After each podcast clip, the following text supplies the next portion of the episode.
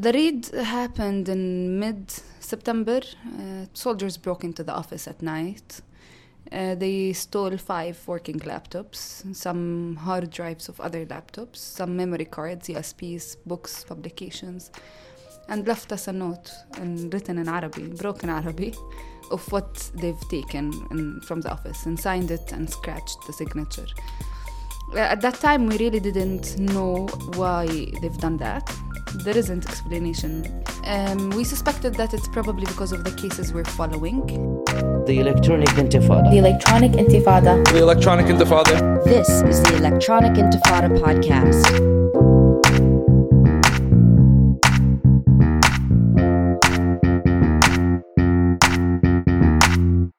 And this is the Electronic Intifada podcast. I'm Nora Barrows Friedman with my co-host Asa Winstanley. Asa, how uh, how are you, and how's the last uh, series finale of the United Kingdom going? yeah, uh, I'm all right. It's uh, I mean it it is just a country falling apart. It's it's it's it's almost literally like there's just in my area alone, um, there's a gas leak, multiple water leaks on the road that I live in. Um, you know, perpetual Brexit drama, um, and now an election, and uh, yeah, things are just very strange in this country. Um, the election I don't know. We'll see how it goes. We'll see what happens. Um, you know, they're, they're still trying to revive all this Labour anti-Semitism uh, smear campaign. So it uh, it's it's always kind of tried out. Um, so far, hasn't got a lot of purchase, um, but that doesn't mean they won't keep trying to do it. Um, and what's what's Jeremy Corbyn's position right now? Do you uh, what what are you what are you hoping for um, with him at the you know, as the the head of the Labour Party, and and what are the prospects for for him um, actually moving into more of a position of power in Parliament? I'm hoping that he starts to actually stand up against the smear campaign and to just sort of say that it's it is what it is, which is a smear campaign. Yeah. But unfortunately, he's done the opposite, and he's um, sort of capitulated to it. Um, and it does leave, leave him looking very weak in the Labour Party, and uh, weak in general. Mm-hmm. Um, and what seems to be happening at the moment is that um, his replacement is being groomed within the Labour Party. Um, the the sort of new soft left, as it were, the Momentumites and the, the Jon Lansman sort of people seem to be grooming Rebecca Long Bailey, um, who has bad positions on the issue. Yeah, such as what? Well, I mean, she uh, she put out a tweet saying um, that um, anyone should be uh, expelled from the party, from the Labour Party, for um, anything that is anti-Semitic or perceived to be. So it like basically what that means is that you just have to have one person from the Israel lobby just saying, "Well, this is anti-Semitic," so you know, therefore, by definition, someone accusing somebody of being anti-Semitic makes it anti-Semitic by definition. That was that's what she was saying. Um, and uh, yeah, it, it, it's. I mean, it unfortunately is some something that's had a decent amount of purchase within the Labour Party over the last few years. It's kind of indulging this um, equivocation, this this uh, equivalence, um, and it's um, it's it's really a bad sign of where the party is headed. Um, we don't know where the what's going to happen though with the with the election in general. Um,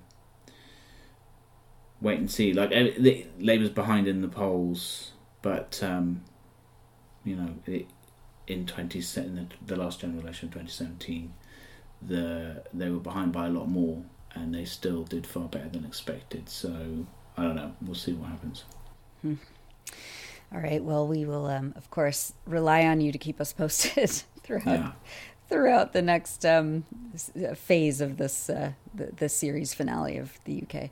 Um, well, we've got a really wonderful podcast. Um, uh, recently, I sat down with Lana Ramadan. She is uh, the International Advocacy Officer for Addameer, the Palestinian Prisoner Support Organization based in the West Bank, and um, she's she was here on a, a U.S. speaking tour, um, and she's actually someone that I've known personally for a long time. I actually um, taught her when she was, or, or worked with her rather, um, when she was uh, about hmm. 11 or 12 years old in Dheisheh refugee camp when we were doing a media studies program there.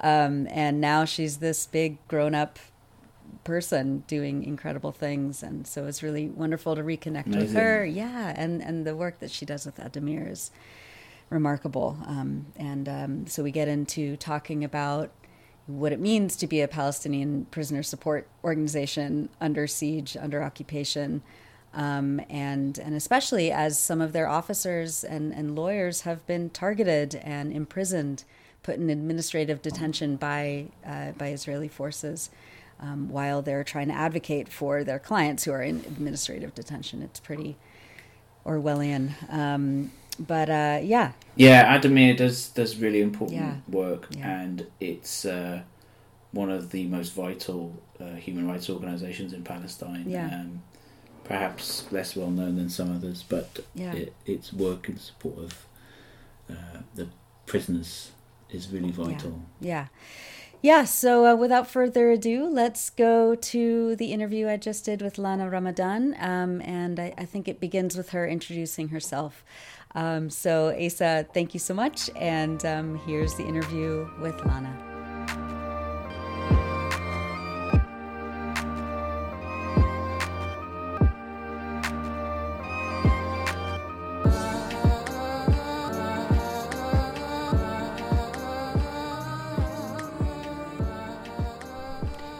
so my name is Lana Ramadan. I'm uh, from Dheisheh refugee camp in Bethlehem. And I'm the International Advocacy Officer at Addameer. Addameer is a prisoners organization. It works with the rights of prisoners and represent them legally speaking. Lana, um, before we get into the general situation for Palestinian prisoners in Israeli jails, can you talk a little bit about what's happened to Addameer as an organization in the last month or so? I know that there was a raid um, by Israeli forces in the offices where they stole equipment and hard drives. Um, and then uh, just recently, the Israeli government imposed a gag order, um, meaning that uh, people at Addameer, lawyers and, and officers, wouldn't be able to talk about um, certain cases. Can you talk a little bit about w- what's happened there? So, the raid happened in mid September. Uh, it was 19th of September, and uh, I mean, soldiers broke into the office at night. Uh, they stole five working laptops, some hard drives of other laptops, some memory cards, USBs, books, publications, and left us a note in, written in Arabic, broken Arabic, of what they've taken in, from the office and signed it and scratched the signature. Uh, at that time, we really didn't know why they've done that there isn't explanation at any time anyways um, we suspected that it's probably because of the cases we're following. At that time, we were following a bunch of cases and in interrogations, but we were banned from meeting those uh, clients. So the law they were issued an order that bans them from meeting their own lawyer, and this uh, order was renewed over and over again. So we hadn't met any of them yet. Um, 10 days after, not even 10 days, the gag order, just to give you an explanation of it, it was, pub- it was um, issued even before the raid. Um, it was issued on the 10th of September for a month and got renewed recently, uh, early October, for another month um, again, when it was first issued, we really didn't understand why because we have no communication or any kind of contact with our uh, clients, so we have no idea what the interrogation is about, and none of them, of course, have any charges yet. Ten days after the um, the raid to our office, we heard we got the news on it was a Saturday night. Our lawyer was received a phone call from one of the interrogators, informing him that one of our clients was transferred to the hospital in severe situation. His name is Samir Arbid. Samir was um, arrested on a Wednesday, transferred to the hospital on a Friday, and we knew on a Saturday. Uh, he had 11 broken ribs on both sides and a kidney failure and now he has um, a problem in his breathing system. I'm not sure how to translate it. Um, he stayed unconscious until last Tuesday, so last week. Uh, when he woke up, he couldn't move his legs. They still don't know if it's permanent or not, the doctors. And he's banned from meeting his lawyer. Interrogations resumed with him. So the interrogators go to the hospital and question him in there but at least he's still in the civil hospital in Hadassah. On that same day, when we received the phone call and knew about Samir, the intelligence department also issued a statement, despite the gag order. They issued a, st- a statement with four names of people we're following and said that three of them were involved in an attack that happened late August in a spring water spring in Ramallah that resulted with the death of an Israeli settler. Despite this uh, statement, no one has been until today uh, issued a, a, list of charges. No one has been charged officially at all. So this was just a statement by the intelligence department. Um, the gag order, to explain further about it, it's not against Addameer itself, it's against the whole public. This gag order is for the public. No one is allowed to publish about anything regarding those cases and interrogations. Um, when it was up, uh, issued, it was in a one sided kind of session. So the intelligence department requested the gag order, and in uh, uh, a court in Jerusalem, it was issued without us, the lawyers, being there or the detainees themselves. But we're also the vulnerable group in this issue. So Israeli intelligence department issued, the Israeli organizations have issued, the human rights organizations have issued, the Israeli press extensively issued about it. But if we do publish because we're the legal representatives, we most probably would be followed. So even the bits we've published, we kind of made sure in court that we can publish about them. In the beginning, we were allowed to publish about what happened in court with Samir, that he got extended, the detention of period, the detention period got extended, but then they kind of reinforced it, and then renewed it. So this is what has been going on. The ones who are in interrogations, the people who are in interrogations, are mainly, um, you know, lots of them are university students mm-hmm. uh, or newly graduates um, some are union workers. Samir is the, works in the farmers union. Um, another one works in the health union. Both offices were raided last month as well. Um, and um, we've got we were we were able to visit some of those prisoners. Um, definitely, torture is happening, not only to Samir. Um, but again, we're not able yet to publish about the details of it we will when uh, we kind of get rid of this gag order. And they didn't make any distinction between like female, male, young, old, sick or not in the techniques. They were all implemented in a way or another in the same manner. Mm. At least the two girls have finished interrogations now. They're transferred to the women's section, uh, but yet no charges have been presented. And many people in, during this time were also arrested, some of them ex prisoners, majority of them are actually ex prisoners, and were directly taken to Ofer prison and given administrative detention orders. In short, administrative detention is a really specific kind of detention. It's based on orders and on what they call a secret file. There, there are no charges or sentences in it one order can be up to six months and then it can be indefinitely renewed. So the prisoner, him or herself, they really don't know when they can be released or why they're detained. Um, can you talk a little bit about uh, how many Palestinian prisoners are in Israeli jails, um, broken down by you know women, men, children, um, and uh, you know, and, and and the conditions in which um, these prisoners are being held? Um, nowadays there are around 5,000 prisoners, and this number includes around 50 women. There are around 200 children, and I mean, more or less, there are 450 administrative detainees. And I think seven or eight parliamentaries. They're all located in 17 different prisons, and the 17 prisons include four interrogation facilities. Um, in terms of conditions, I mean, when you even think about the fights prisoners do take uh, and did take in their history, they're usually about conditions. Um, speaking about the priorities uh, prisoners think of, First, they um, try to fight a lot uh, isolation and solitary confinement. Mm-hmm. Isolation, according to the prison rules, can be punitive and um, preemptive. Mm-hmm. So, if they think that someone might be a risk of the other prisoners, this is how they frame it. They put them in uh, isolation. Uh, another thing that is in a high, really high priority for them is the uh, medical situation of uh, the sick and injured prisoners. Mm-hmm there are uh, clinics in all of the prisons. There are doctors in each. There is one doctor in each one of them. But from what we see in the testimonies, the treatment that uh, the prisoners receive is usually either ad- an advice to drink water, or in serious situation, it's um, painkillers.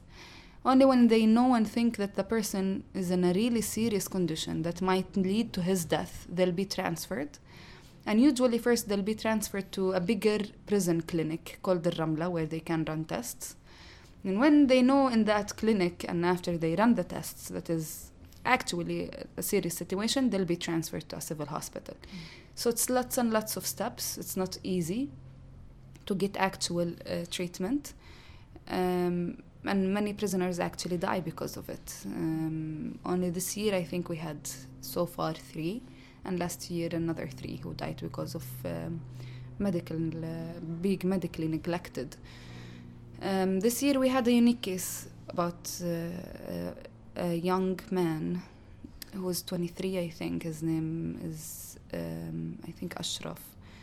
And uh, he was in administrative detention and he had a really rare skin disease that re- required specific medications and after like around nine months he his health um, deteriorated in a really bad state. So he was transferred to ramla the clinic the prison clinic.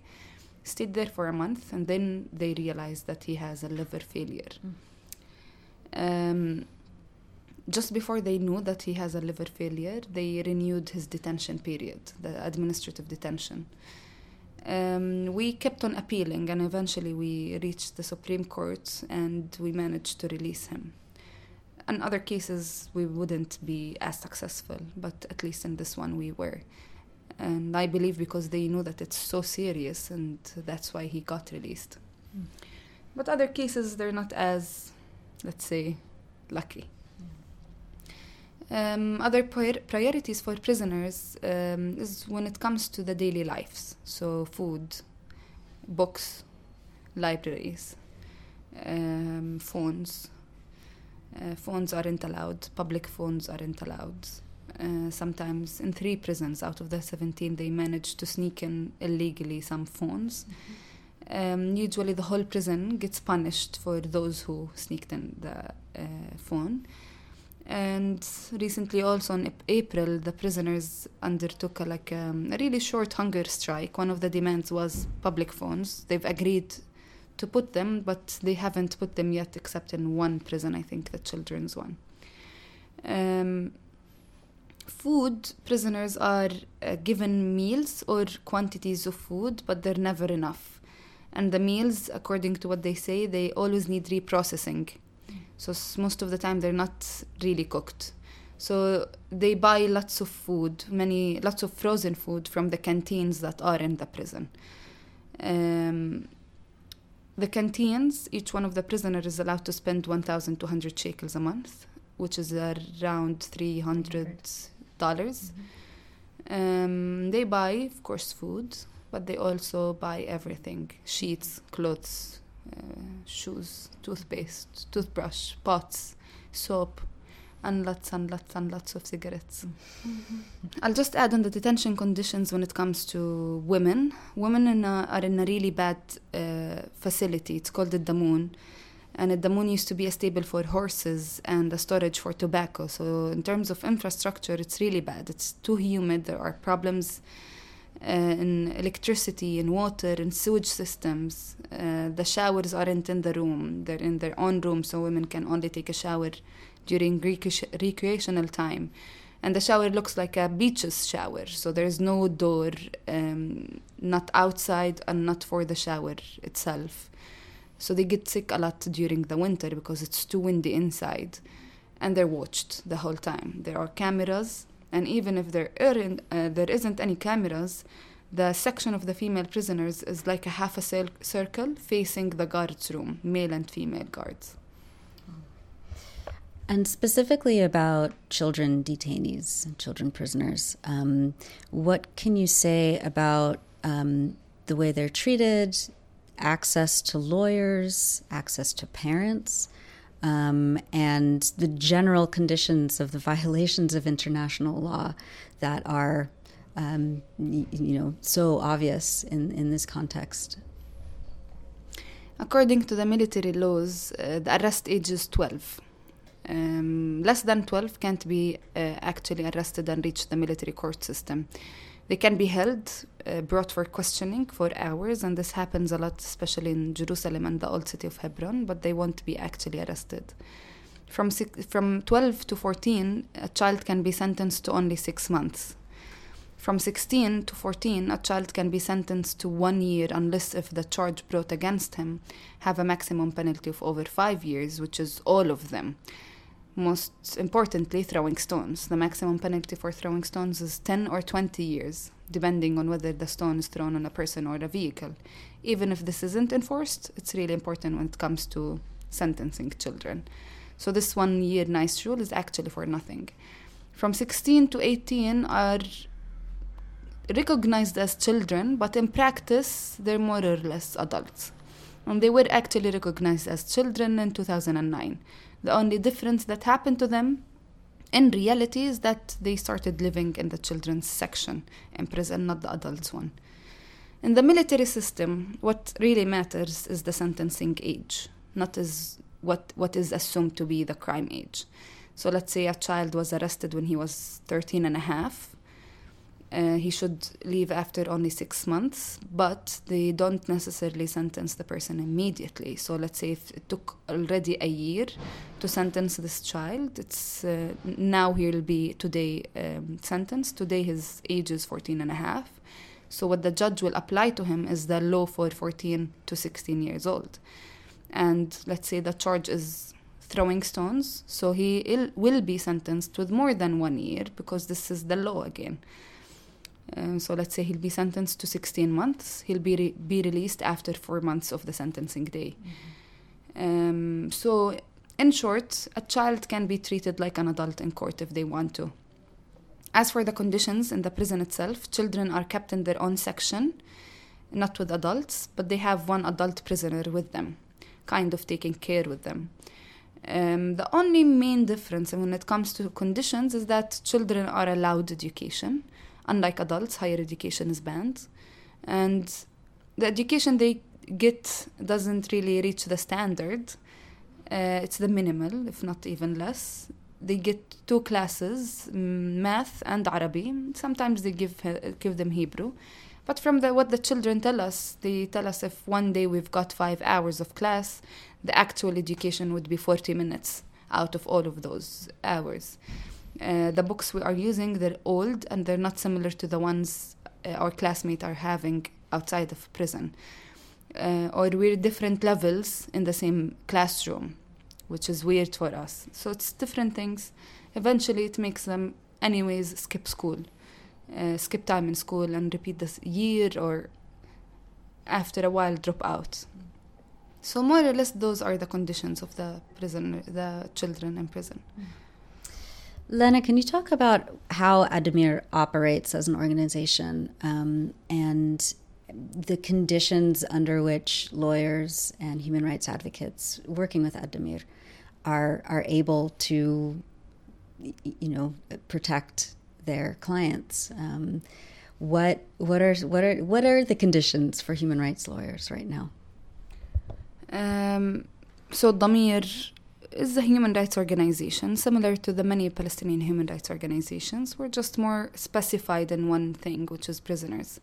We give free legal services to Palestinian prisoners in the Israeli jails and to Palestinian political prisoners in the PA, Palestinian Authority prisons. We have nine lawyers, one is part time, and um, majority of them are either Palestinians with Israeli citizenship or Palestinians from Jerusalem because they more or less have freedom of movement and they know Hebrew, which is the official language of the court. Other than the legal unit, we have a documentation unit, awareness unit, which gives many trainings and sessions to multiple multiple kinds of people in the society, like students, law students, young lawyers, or there is a known session we give that is called Know Your Rights session, where a lawyer would go to a community, people would gather, and the lawyer would just lay down the basic rights a person should have if they got arrested. And finally, there's the advocacy unit, the one I work at. And we mainly lead campaigns locally and internationally. Majority of our campaigns are what the prisoners want us to campaign for. So we always have a campaign that is called Stop Administrative Detention. And prisoners do have their fights all the time, whether it's a collective hunger strike, individual hunger strike, which is happening right now, um, or boycotting the military court.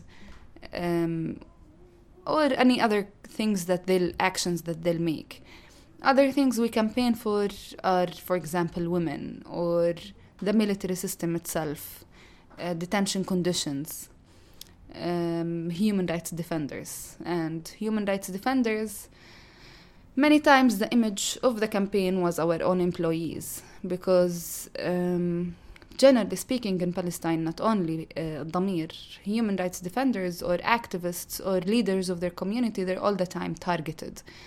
Um, mainly d- uh, through administrative detention, so they won't be really charged.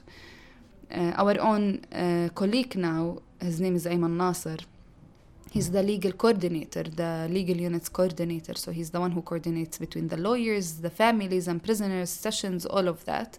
He spent more than a year, a year and one month in administrative detention. Last year, they renewed his detention period for another four months. Before him, we had our legal researcher in Jerusalem. He's a lawyer. His name is Salah Hamouri. He's half French. Um, and he spent a year in administrative detention. And Salah also crossed kind of time with uh, our ex. Um, colleague uh, who was the media coordinator who spent 16 months in administrative detention. And before the media coordinator, we had the same legal unit coordinator, Ayman Nasser, also in administrative detention. So it's like there is always someone in prison from the organization. Um, other than detention, there's always someone who is banned from traveling. Usually, it's more than someone. Many of the of my own colleagues are banned traveling. Many of them have what we call a security ban, which means they'll never get permits to visit uh, Jerusalem, for example, or whatever. And not having permits, not having the security ban means also not being able to visit relatives in prison, first degree relatives. So many of them can't do that as well if they do have relatives, and some actually do. Um, but again, this isn't like unique to Addameer. It's the rest of the human rights organizations. It's like a space that is shrinking and the targeting is intensified the whole time. And sometimes it's personal, that the person would be threatened or uh, actually detained, and sometimes the office would be raided, so the whole thing would be, everyone would be affected. Um, and yeah, it's, so it's not just the Addameer, it's not only human rights organizations, it's the civil society as a whole it's journalists, it's activists, it's mayors in towns. So it's many, many people who they think might even think differently or expose certain things, work on violations, and so on. Lana, you're here on a tour of the U.S. Um, can you talk a little bit about why why you're here, um, what you've been speaking about, and, and the responses that you've gotten from audiences around here. So Addameer has a really long relationship with the states. We have many lawyers, uh, whether those who are uh, Palestinian groups or prisoners groups. We've campaigned together a lot, and in the past couple of years, Addameer has been coming here in awareness sessions, giving like raising awareness about the issue of prisoners. And we were thinking of taking a step further, uh, try to campaign again, have joint campaigns uh, regarding prisoners, not only Palestinian prisoners, also uh, American prisoners, because um, things aren't so different. We're not a unique case. Uh, whatever happens in uh, the Israeli prisons does happen in here.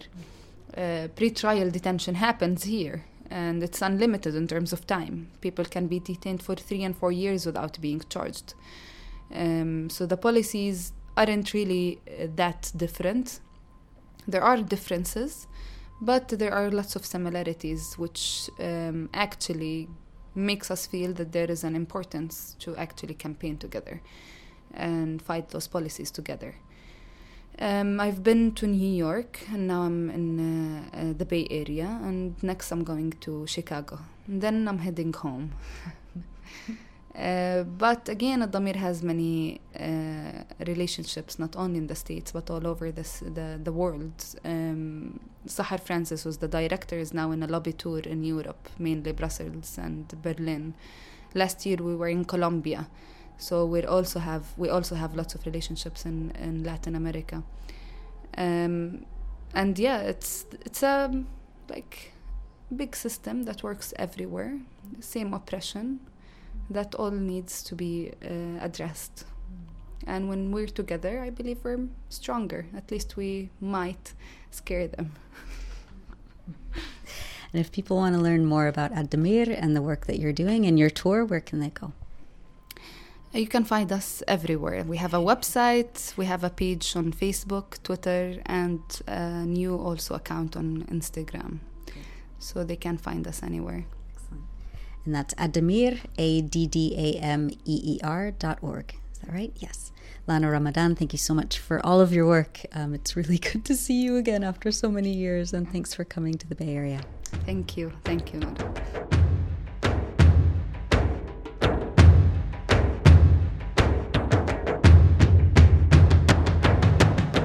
And that's it for the Electronic Intifada podcast. Thanks to Sharif Zakout, our music maker and production assistant. For news, information, cultural features, and reviews, and pointed opinion and analysis, visit us online at electronicintifada.net, where you can also post comments and sign up for our daily email digest. Follow us on Twitter at Intifada. Radio stations are free to use this podcast, and if you're listening on Apple Podcasts, support the Electronic Intifada by rating it and leaving a review. On behalf of all of us at the Electronic Intifada, thank you for listening.